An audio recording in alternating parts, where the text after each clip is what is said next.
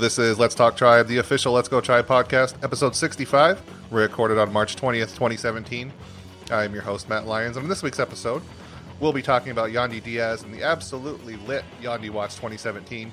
We'll be taking your questions, of course, but first, uh, we have a mix of good and bad, uh, just all kinds of injury discussions to talk about here. Um, and joining me today for that is normal guest, Let's Go Tribe writer Matt Schlichting. Hello. And special guest this week, uh, Doctor of Physical Therapy, Brandon Bauer. How's it going, guys? Good. Thanks for joining us, Brandon. No problem. Thanks for having me, Matt. So, as you were saying before the show, it's a mix of good and bad that you're here. We love having you on.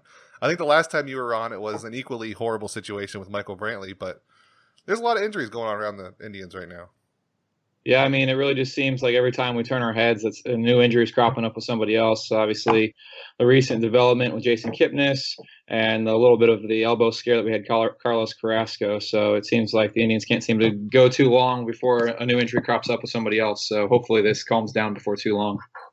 So let's start with the good before we get into Carrasco, Kipnis, Anderson, all that stuff. Uh, Michael Brantley, he's looked great so far. Um, he said repeatedly it feels different than last year. Um, he's not giving a strict timeline anymore. He was kind of doing that last year, I think. Francona sort of hinted that they want him for opening day, but there's no like set timeline that kind of backfired they did last year. So, uh, with him looking to make his way back, do you think uh, this was his timeline all along? Do you think maybe he's advanced, or has there maybe been slower than they thought? Just based on your outside observation, what do you think? Yeah, so I mean, I really think the big key with this year compared to last year has been that the Indians didn't really put a definite time frame on kind of his his return to play, and I think that does kind of a couple things. Number one, it doesn't put Michael Brantley in the the pressured situation that he has to be back by a certain date. So I, I think the fact that he was able just to kind of go through the rehab process and kind of go through at his own pace and not have to worry about meeting certain deadlines kind of made the rehab process a little bit easier. As far as this being kind of the timeline that they had in mind all along um, I definitely think that they wanted to take a more conservative approach this time and just make sure that while they were re- rehabbing Brantley, that when they got him back, they were going to have him back uh, full time and not have him spend another sp- stint on the DL like he did last year. So um, definitely a more conservative route this time around, and I think it's uh, proven to be beneficial thus far. Is there any kind of lingering effects we should expect from the biceps tendonitis that he had, or if he comes back and he actually is healthy, should we maybe hope for the best with Michael Brantley at this point? Yeah, so the biceps tenodesis procedure that he had for that biceps tendonitis is, is definitely a tough rehab for a baseball player. The good news with Brantley is is that it was to his non-throwing shoulder, uh, so that that's worth noting. I think for me personally, once he's back out there playing every day, um, I'll, I'll definitely hold my breath the first time, few times he goes to make a diving catch in the outfield, just kind of in fear of uh, whether or not everything will hold up. Um, yeah. I don't, I don't anticipate any any further issue, uh, just because he's progressed so well. But it's certainly not out, out of the realm of possibility that something else could could, could come up. Yeah, I think at this point we've all deserved the right to be a little scared every time an Indians player dives anywhere on the field. Right. And sort of speaking of that, uh, with Kipnis's injury, Initially, they said it was he'd be out a little bit. He got a cortisone shot in his shoulder, four to five days. He'll be, I think Tito's exact words were raring to go when he gets back. Uh, after he came back, he played a couple games. It turned out to be worse. They said a couple weeks, two to three weeks, and then it turned into 45 weeks before he's back to playing. So, on the outside, it looks a lot like Michael Brantley's situation, but do you think it's fair to compare the two? Um, I, have gotten this question a lot over the past week or so uh, from concerned tribe fans, and, and I, I, do not think it's fair to compare the two because you look at the two different situations, and Brantley kind of had a, a specific, what we can call a traumatic event when he tried to make that diving catch at the end of 2015, where his problems all kind of stemmed of, where he had the structural damage to that labrum, he had that repaired, and then he had the whole bicep issue. Whereas Kipnis, there's no definitive event that we know about that the team or Kipnis has disclosed disclosed to us that is the cause of his injury. So Kipnis's injury is more of kind of a progression gradually over time, um, and it could have it could have been to due to something he's doing during the off season, maybe an increase in workload or a change in his workout regimen. Uh, we we really don't know, but I, I think it's unfair to compare the two because they're two different kind of onsets. With Brantley's being more of a traumatic event, and Kipnis is kind of being a gradual progression over time. And you touched on this a little bit one question I saw out there was it, it, sort of seems like Kipnis runs into injuries like this a little more often than some other players. Uh, so it could be something either in his conditioning or changing his workload and like increasing it quite a bit that might lead to something like this? Yeah, I mean, any anytime you're going from uh, one type of workout or a low level workload and increasing to like a, a, new workout or a heavier workload, there's there's definitely a risk for injury. So I mean, really, uh, if you take somebody in the general public who is, is not working out at all and is not very active, and they go to working out five to six days a week, they're putting themselves at a very high risk for injury just because they're going from not doing anything to doing a whole lot really quick. Uh, so same thing applies here to a Major League Baseball player. Now, granted, they're a lot more active and a lot more in shape and active than uh, just your general Joe Schmo. Um, but anytime you're kind of making that transition to increasing that workload or changing kind of the regimen, there's definitely the risk for uh, injury if you're not doing so kind of in a gradual fashion. Would you say it's better or worse to have it uh, where Kipnis is a gradual thing that might have happened compared to Brantley's just one quick injury, we know what it is. Is it almost worse that we don't know what caused Kipnis's? Um, I mean, it's it's really tough to say. Um, you, you do have to worry about Kipnis's kind of gradual progression and hoping that this doesn't get worse. Um, I, I, think kind of the takeaway here, even though we don't know the specific cause of Kipnis's injury, is that everything in that shoulder uh, from the MRI he, he had had initially was structurally intact. So at this point and at this juncture, he doesn't need surgery. So anytime you can avoid going under the knife, I, I take that as a positive. But the not knowing what specifically caused the injury definitely can be a little concerning. Can we rule out some sort of flesh eating virus that will slowly take his arm off?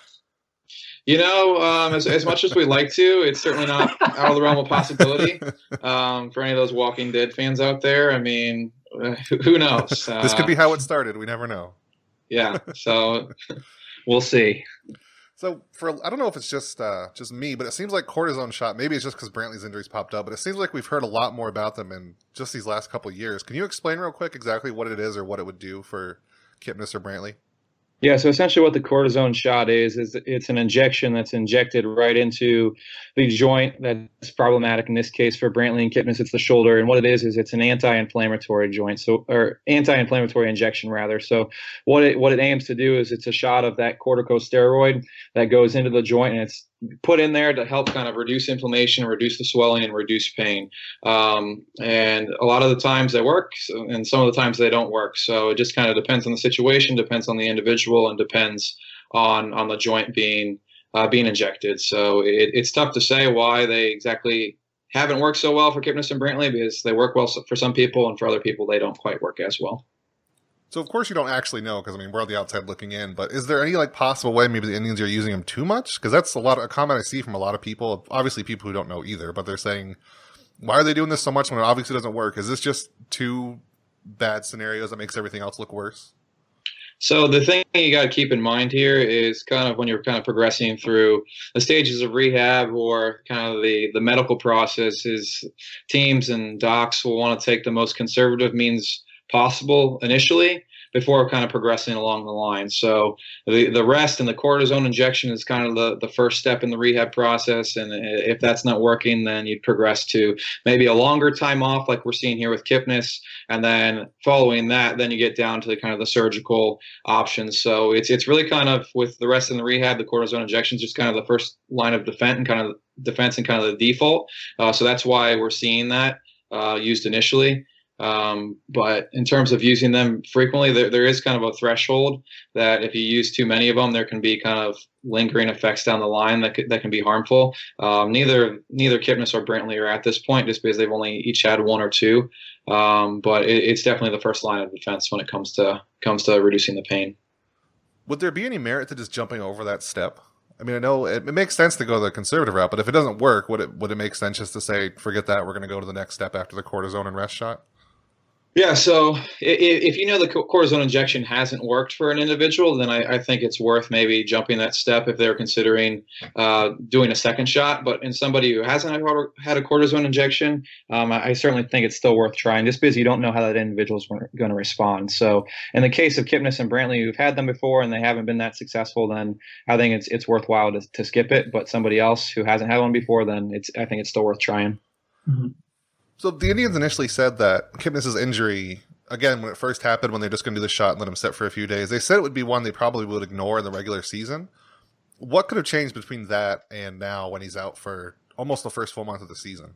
So what I think probably happened here is um, when they mentioned that he would have been able to play through it during the regular season, and wouldn't have missed time. Um, what I think they meant by that is just the, the, fact that the that the injury was tolerable enough for him. And I mean, if we were down the stretch back in October, he would have been able to kind of grit through it and, and manage without doing much further damage. But after this initial shutdown period, before they announced that he was going to be out four to five weeks my guess is he probably just wasn't bouncing back uh, the way that they would have liked him to. And I think I saw somewhere that it wasn't necessarily the the baseball activities he was prob- having problems with. It was kind of the after effect after he was done playing, and he was having some lingering soreness. Um, so I, I think it was his ability to bounce back that he was having trouble with. I don't think the injury itself got any more severe per se, or he took a turn for the worse, so to speak. Um, I think it was just his ability to bounce back. And you think about it, it's a 162 game season, and we, we need him for the long haul. So I think they're just trying to get things right here early on before we get too deep in the season to make sure we can have one of the Indians' uh, big time leaders going forward.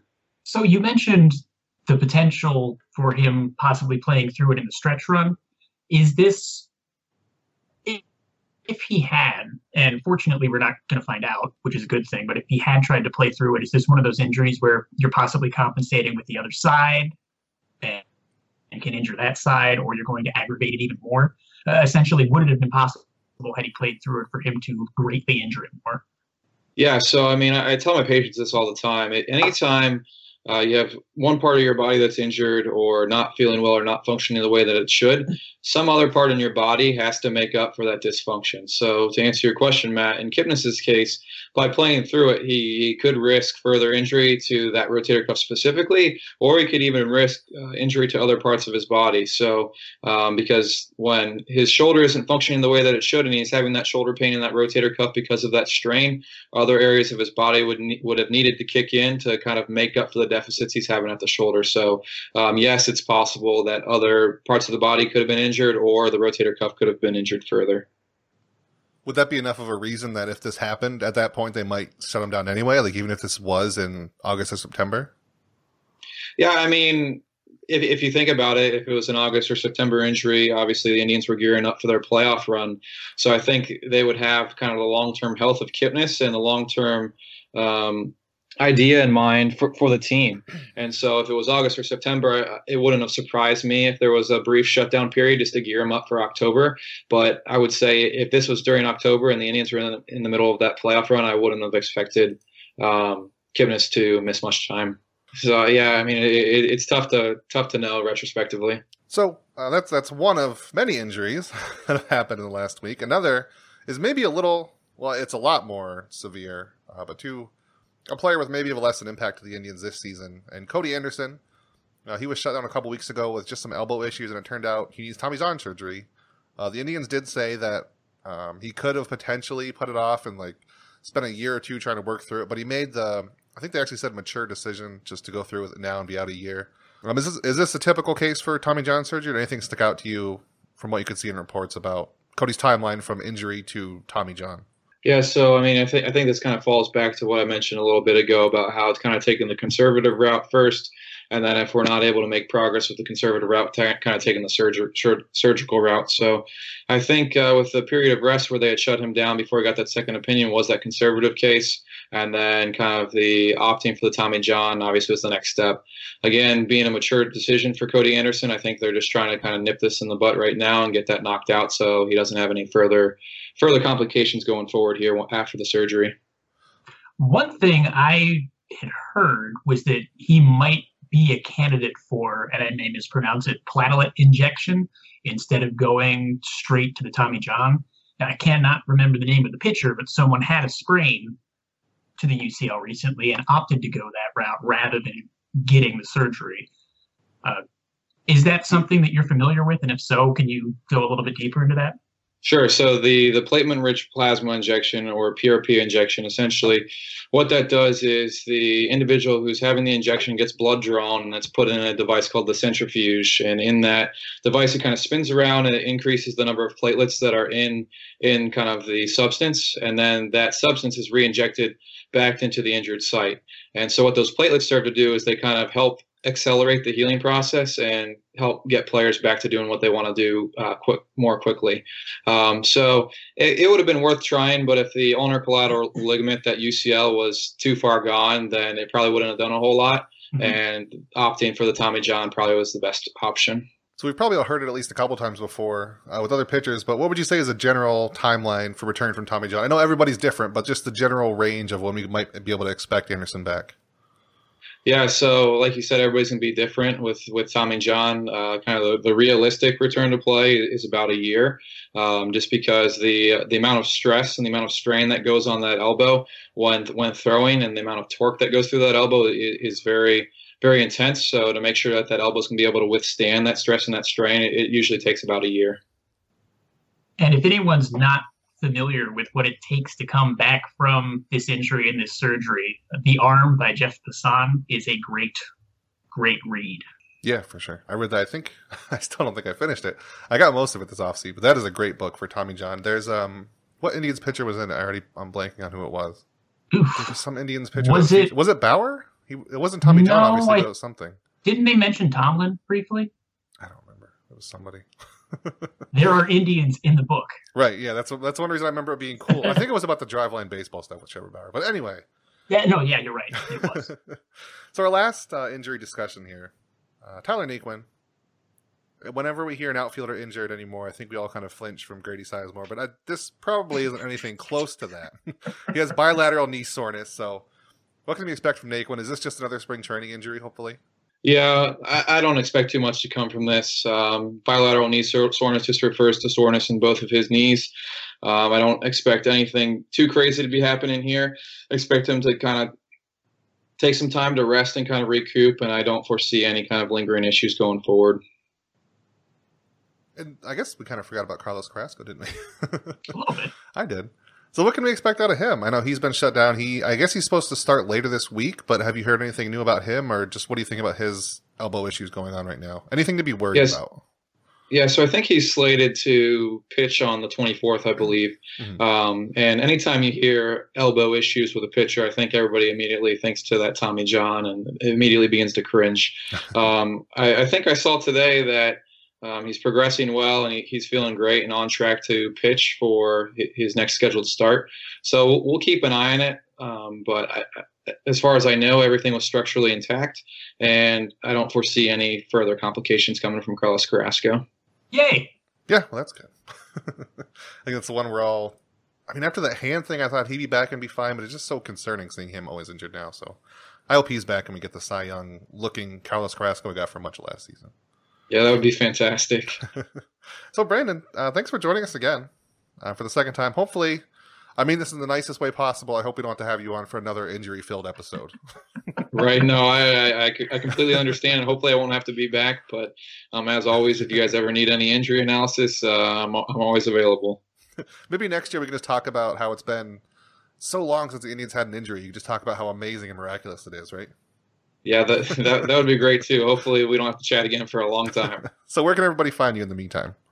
Um, so I actually work for Indians Baseball Insider, and I publish an article called Doctor's Take that I break down all things tribes injuries. Anytime an injury comes out, I tell you what the injury is, how it's rehabbed, and how that impacts the team. So you can find that on Indians Baseball Insider, and I post all those to my Twitter page, and I can be found on Twitter um, at at blbowers12.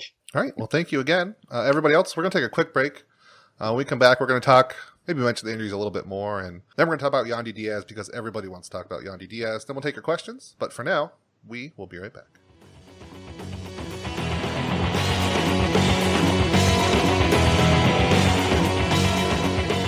Thank you again, Brandon Bowers, for joining us. Uh, it's never a fun talk to have, but I think you did a great job. Yeah, it was definitely nice to have an expert when it comes to things like this, sort of go over what we can expect and what's really going on. Because anytime someone's hurt in sports, I don't know if any of the listeners have noticed, but fans suddenly seem to be experts who have spent years with They're, that exact kind of injury going over it. They have several degrees. I mean, they can't prove it or print it out or anything, but they totally do. And they're in the comments telling you why you're wrong, mm-hmm. why they're either going to be out forever or be fine in a week. So I really hate spring training, Matt. I want it to end. Make it end. I'm ready one for people to stop getting hurt, and two, please, real baseball. Have you watched? We don't have it on the rundown, but did you watch any more WBC lately? I wanted to watch the USA Dominican Republic game, but Mhm. for whatever reason, I couldn't get MLB TV to work, which is shocking because everyone knows that's a That flawless never service. happens. But definitely the semifinals and the finals, I will find a way. Yeah, I, I, as much as I love it, I've kind of fallen out lately because I can't seem to get sit down and watch when it's actually on. I don't know what it is.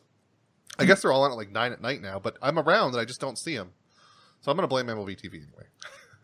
It works. So anything else about the injuries? Um, I actually heard that Kipnis it's four to five weeks until he'll play again, but it's like two weeks before he's resuming baseball activities. Which, based on the Brantley PSD from last year, PTSD from last year, I know that doesn't mean a whole lot, but he's going to be back doing something in a couple weeks at least, and then maybe back by like the second week of April. So As long as he's back and then he plays the rest of the year instead of playing 11 games and then just kidding, I'm still hurt. how dare you? Yeah, I agree. As long as he's back and healthy, that's all I want. So for our next set, it's really a shame we don't have a real music intro for this because it's going to be huge, Matt. So I'm just going to do a little. Yandy Watch 2017. Yeah. There's actually a post this time. The last time he did it, it was sad and depressing because he's out with a groin injury. But it is lit. He is. Yes, it is. Holy cow. Uh, he has, he's hitting five straight games, every game since he's been back. I mean, again, spring training, but I don't care. I'm allowed to get excited for it. Uh, so far this spring, he's 10 for 25, six walks, three strikeouts, and now, yesterday, a home run. He was, in, or today, a home run. He was just incredible Mhm. today. So just give us the rundown on Yandy Watch and free Yandy and make it happen, Matt. Get him here. This young man has been destroying baseballs in the minor leagues the entire time that he's been there. And we'll give you a, just a quick recap if this is your first time hearing the gospel of Yandy Diaz. Cuddle up with a He nice was- blanket, everybody. he was signed out of Puerto, not Puerto Rico, Cuba, after defecting by the Indians for a mere three hundred thousand dollars, which for an international prospect is not much at all. And since joining the system, all he's done is pretty consistently hit 300, get on base more than 40% of the time. And in 2014, he was voted the best defensive third baseman in the Carolina League. In 2015, going into the year, Baseball Prospectus sung praises about his plate control. And pretty much the only thing they said he needed to work on was power, which I don't know if anybody's seen him lately, but the man is huge. So today we finally saw some of that. He hit a three run home run, which basically blew the game open for the Indians today. Went two for three, four RBIs. It, it, it's getting exciting. It's getting very exciting. And I don't know if he continues to play at this level. I don't know what the Indians could possibly do to justify not breaking camp with him. Yeah, it'd be especially. I mean, with Kipnis injured, what are you going to do? The Giovanny Urshela? Is that what we're going to do? Is Which that is where we're at right now? It's not terrible. It's I just don't bad. think that Gio or Urshela is capable of having a WRC plus of like 130. I mean, everybody always says it's you're either picking the offense with Yandy or the defense with Giovanny, but he's good on defense. He's not a bad defender. Yes. I don't know where I- that came from. I guess because Terry Francona isn't like praising him constantly in spring training, everybody's drawing a bunch from it. But all his scouting reports said he was great at third base. It's in the, in the And- outfield where he's new that he has some troubles. I think, yeah, I, I think that the Francona quote was talking about his work in the outfield where he's new playing out there. It wasn't until last season, I don't think, that he started playing there consistently. So, I mean, going from third to the outfield, you're still playing baseball, but the angles are different. You're obviously throwing it much farther. I know this is some hard hitting analysis of defensive baseball right now. Ball throw fast, it's- it- outfield. even for a professional player, it's going to take some adjusting. Right. mean, at this point, it's looking like he might not have to adjust to the outfield because there's a perfectly good open spot at third base now. Yes. The free Yandy movement, it's it's working in ways I don't necessarily like. if, if there's a Yeah. ghost of free Yandy, it just like chopped at Kipnis' shoulder just to get him in there. But maybe it'll work. I mean, I, I can't imagine Erik Gonzalez at third base. Maybe I'm not going to say the other one, Matt. You can't make me do it. I'm not going to say it either. It's got to be. Um, if fans don't know who we aren't talking about or Matt? refuse to talk about, Matthew, you can go back. Matthew I'm not going to say it. Okay. you can go back to when they there was a certain man that the Indians claimed off of waivers uh, and then added to the playoff roster who may or may not have had the last at bat in the World Series. You know that sad image of him walking away with the Cubs cheering in the background? That's going to Yes. be everywhere forever. I mean, I do feel Yes. bad for him in that respect because all of this, I'm not going to say hate, but dislike for Michael Martinez, I'll say it. Um, It's Mhm. not because he's a bad person. He's a great person. It's just I don't think he's a great baseball player and he keeps sticking around for some reason and I want it to not happen anymore. especially because we've thrown out three or four other options of guys that are young, have better tools than Right. Martinez, and deserve a shot. Yeah, I think people think that he's still like a 25 year old prospect who he can play a bunch of positions, but he's like 35 and he can sort of Mm-hmm. play what like the infield a little bit and not very well either. If the ball's hit right at him, he'll usually make the play. Yeah, yeah. So yeah, anything else for Yandy Watch that we got going on here? I'm sure the post coming up later this week is going to be great, right? Do we have a Uh, sneak peek of where he's going to be on on- the Matrix? I mean, if I was posting it tomorrow, uh, he'd, he'd be sneaking up there to Brooks Robinson. Um, for now, we'll see how he plays the next couple of days. Uh, Tuesday and Wednesday's action will definitely be telling. If he keeps his hit streak going and shows us some more power, then things are only going to get more exciting. And I will start. I will be very happy. is every Yandy Watch post going to be created with tears of joy? I'm worried that I'll go like too excited if he keeps mashing this time, and then he'll get even better, and I'll just have nowhere to go. I'll Eventually, just hit a ceiling of excitement. Yeah. I kind of did that last year with Mike Clevinger, but at least mine, my excitement came out at the right time when he was promoted. Mhm. So I think we had like six posts about Mike Clevinger the day he was promoted. So I would like to do something with that with Yandy too, because at this point, hashtag free Yandy. I'm pretty sure we didn't start it, but we're we're pushing the hell out of it at this point. I think. Do we know for sure where it started? I don't know. I, I think f- hashtag free any player is just a thing. Yeah. It's it's a bad example here, but I remember free Dom Brown for the Phillies. Remember Domonic Brown, an outfielder. I remember that name, but It's, it's ki he was kind of the same situation as Yandy, although I think he was a highly touted prospect, but he was just always at the the cusp was coming out, but he never panned into anything. But I remember free Dom Brown was a thing for a long time. I don't want to mm-hmm. draw that parallel because I think Yandy's going to be a lot better. But and it's Yes, also worth is. Noting that uh, the Indians optioned a bunch of players today. One of them not optioned, of course, Yandy, but the other was Mhm. Bradley Zimmer. I don't remember last year at what point he was optioned to AAA, but he's still around at end of camp and he's been hitting really well. He looks good. I still think he's going to go to AAA, but the fact that he's still hanging around is pretty interesting. I think. yes, And and he's he hit a home run today as well, didn't he? Yeah. Oh yeah, they both did. This Boom. is a great day for the future.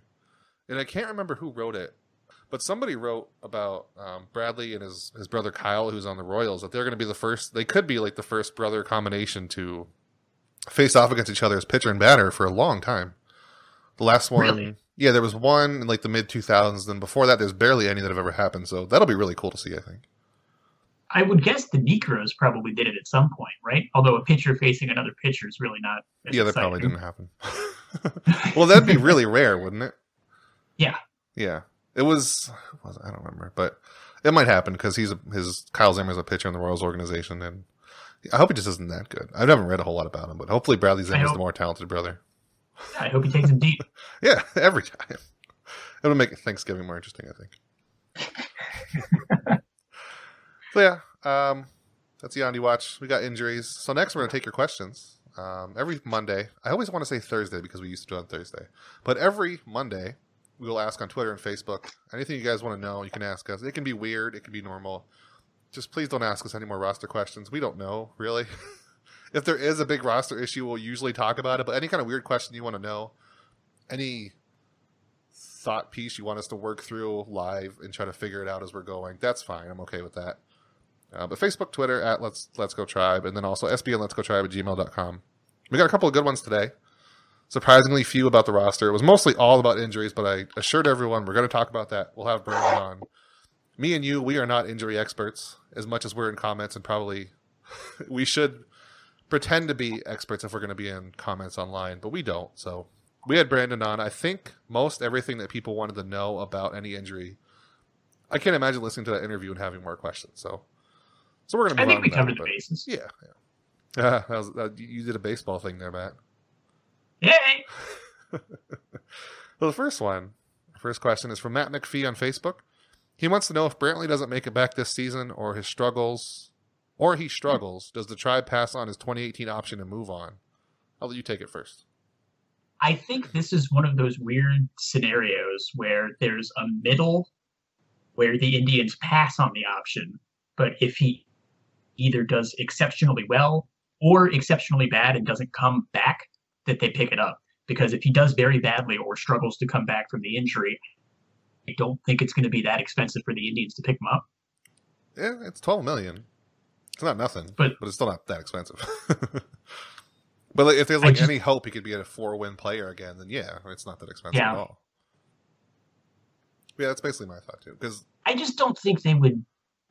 I don't know. just dump them that easily. Yeah, because I mean, if I'm you're trying to- thinking like two years ago, it was Fangraphs did a thing like you want to have like six million dollars for WAR or something like that. Brantley would be Hmm. eight point five next season because he's projected to only be like a two win player by Fangraphs. I think Steamer has him as like one point four wins above replacement, which is not good. But most of that is dragged down by his defense. So if they get a decent bat, twelve million dollars. I don't know, especially if Bradley Zimmer isn't ready or if whatever other outfield they don't have. Because like they have a huge hole in left field without him. So if he can be anything next year, it's almost worse just to keep him because they already have him. I don't know why I thought the option was less than that. No, it's the most he'll be paid the whole contract. It's like all backloaded into that. Because I think he's making like seven and a half this season. Okay. And then it's a lot next year with a million dollar buyout. So it's, it's something people I don't think are talking about enough. The fact that the Indians could potentially just cut ties with him after this year. This could be his last year and Carlos Santana's last year. So I mean, there's it could happen. I I don't think it's completely impossible to think. Man, here's a crazy scenario, and I don't want this to happen. But let's oh. say the Indians, close to the trade deadline, are sitting at you know ten games below 500 or something, and here's two guys who could benefit a playoff team before the playoffs. Do. Do you see a situation where Michael Brantley and Carlos Santana, and I apologize to Jason Lucard if he's listening, get traded? Ugh, and like the same package deal. I it, I doubt that they would move two at once unless we got an entire Oh, okay. farm system. Um, wow. I don't know. I guess. I think we'd I mean, if you're not in it, there's no point in keep. I think you have to be more than ten games out, right? You have to It be absolutely no chance. Ten games, something crazy could happen. But the Indians are right in their window to win, so I don't think do that unless you are so far out of it, you're like almost eliminated at the All Star break. Which, if it happens now, it is 100 percent your fault. I will accept the blame. I, I tempted the wrath of whatever for my toughest thing. But I also don't think the Indians would be damaged by keeping him either way. Unlike, say, the Royals or the Tigers. Well, I guess the Tigers aren't at the end of contracts yet, but the Royals, who have a bunch of expiring contracts coming up, if they don't trade those guys, they are screwed for a long time. Yes. But the Indians are good no matter what. I mean, they don't, they of course could like an influx of more prospects. You can always have more, but they're not exactly hurting for either a farm or current roster talent. So I don't think there's anything wrong with writing out what they have for the remainder of contracts. for Who knows? Maybe even re signing Carlos Santana, which I just if he hits 30 plus home runs again, that's going to be a pretty expensive contract. It is. I mean, it's hard to justify keeping, Mhm. but it sucked. This is the last year of Carlos Santana. Isn't it? Probably one way or another. So we better win the whole damn thing. Or else I don't know what Jason's going to do if he if the Indians win with or if the Indians don't win with Santana. I hope he doesn't jump ship to another team to follow him. I'm not completely ruling that out. I mean, it's almost it's nearly zero, but it's higher than one that Jason would. there is a chance. so our next question, uh, Frank C. Swanson, he wants to know who is the tribe going to get to replace Anderson?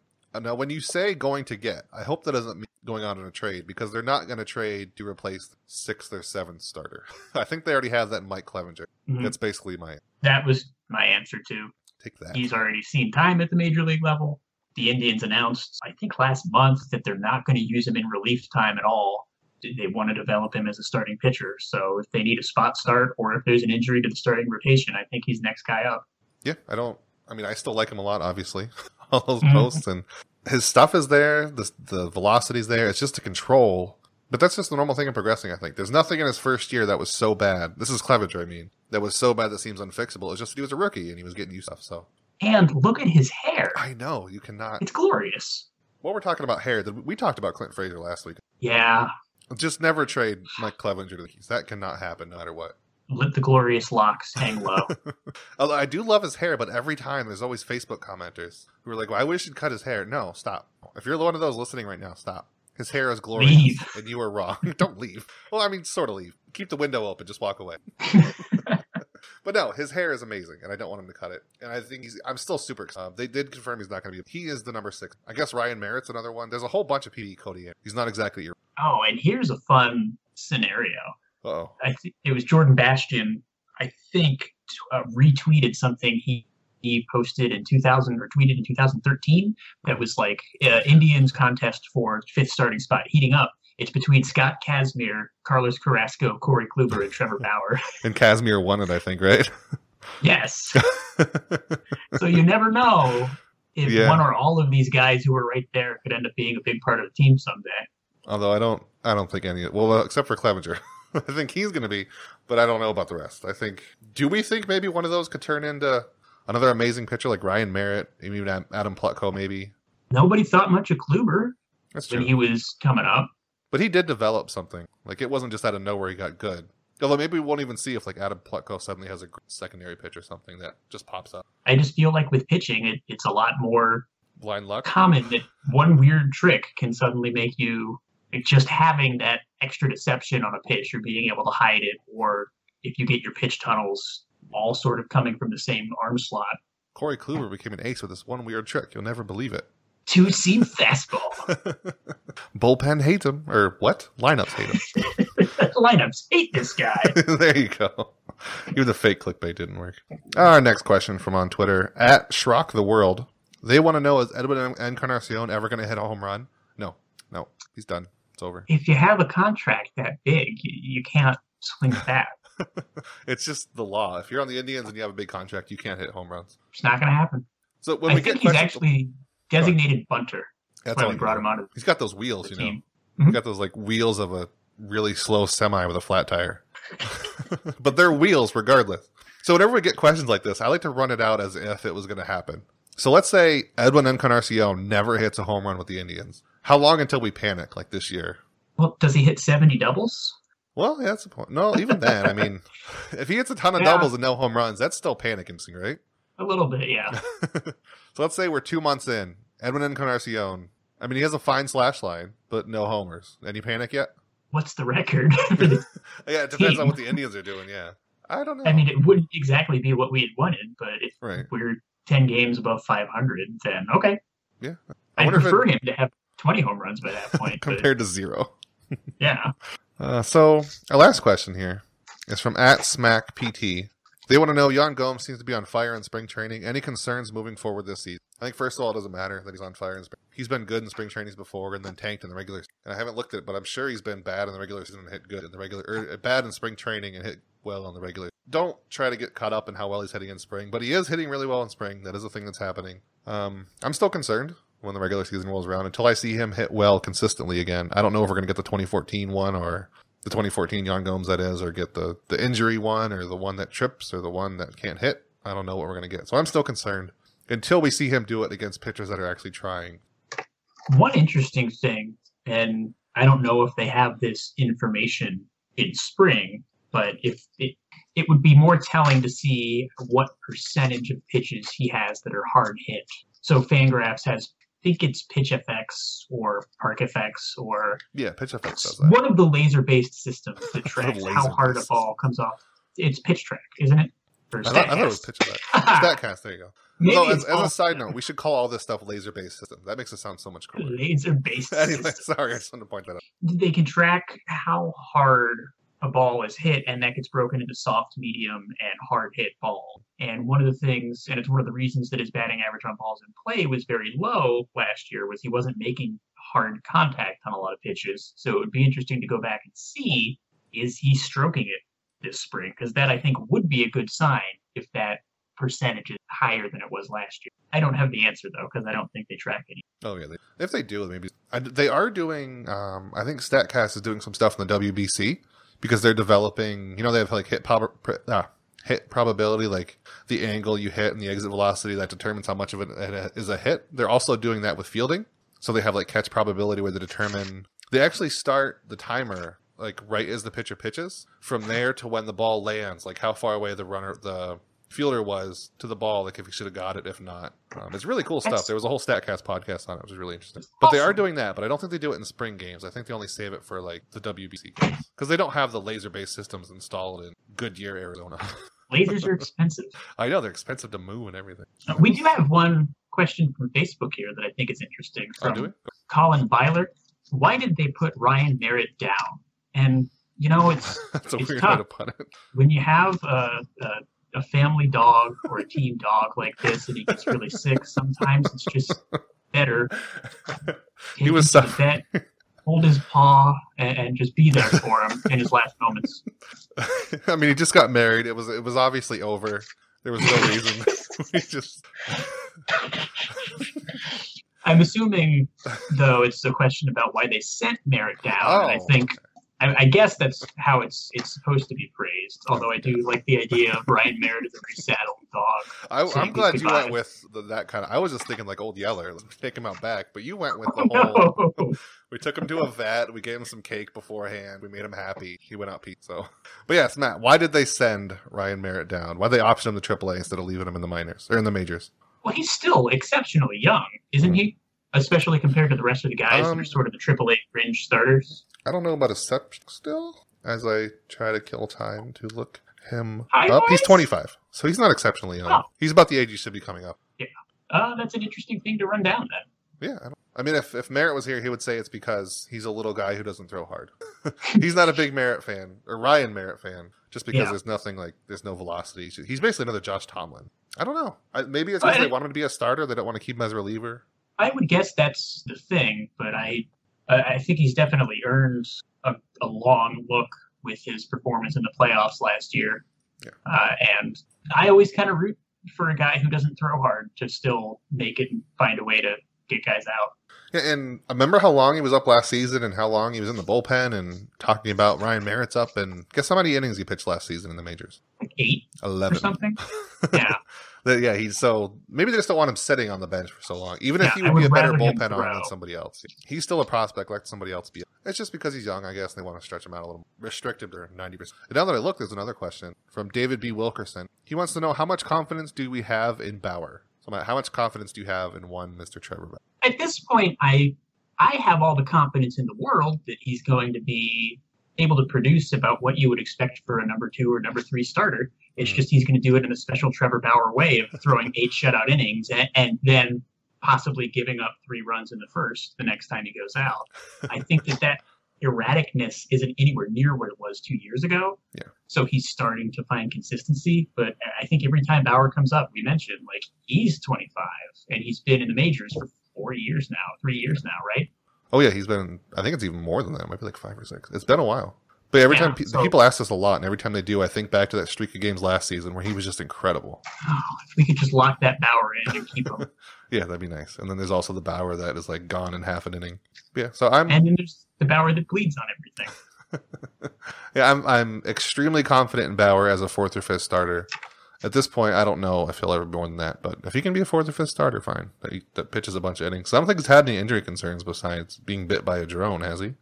No. He's been a pretty consistent pitcher. Just, I'm not going to tell him stay away from Jones. You do whatever you want, Trevor, but please, please don't let him bite you again. That's bad. so I think that's all our questions. I don't believe it is. So it'll be me and you, maybe Merritt, maybe somebody else for a little while here before Jason gets back. But every week you're on, um, I'm going to task you with a new Yandy Diaz fun fact that nobody else knows. I'm on it. this is going to happen. I want you to line these up for every week on the podcast. And if We will have the Yandy Diaz fact of the week. next there we week. go. We're going Um, to add that to Yandy Watch. It's the fact of the week. So be prepared. If you'd like to submit your guesses, uh, you can certainly do that. I think I'm going to have some tricks up my sleeve, though, and I'll deceive you all. So I remember one of the first things you did that was really cool was um, I think it was it was one of your first long articles on Let's Go Tribe. It was about Sicnarf Luke's loop stock. Yes. I learned so much about him from that post. I should read because that's hashtag evergreen content there. He's that's just a guy with an awesome name and a really cool backstory. Speaking of our good friend Sicnarf, What is what's he up to? to?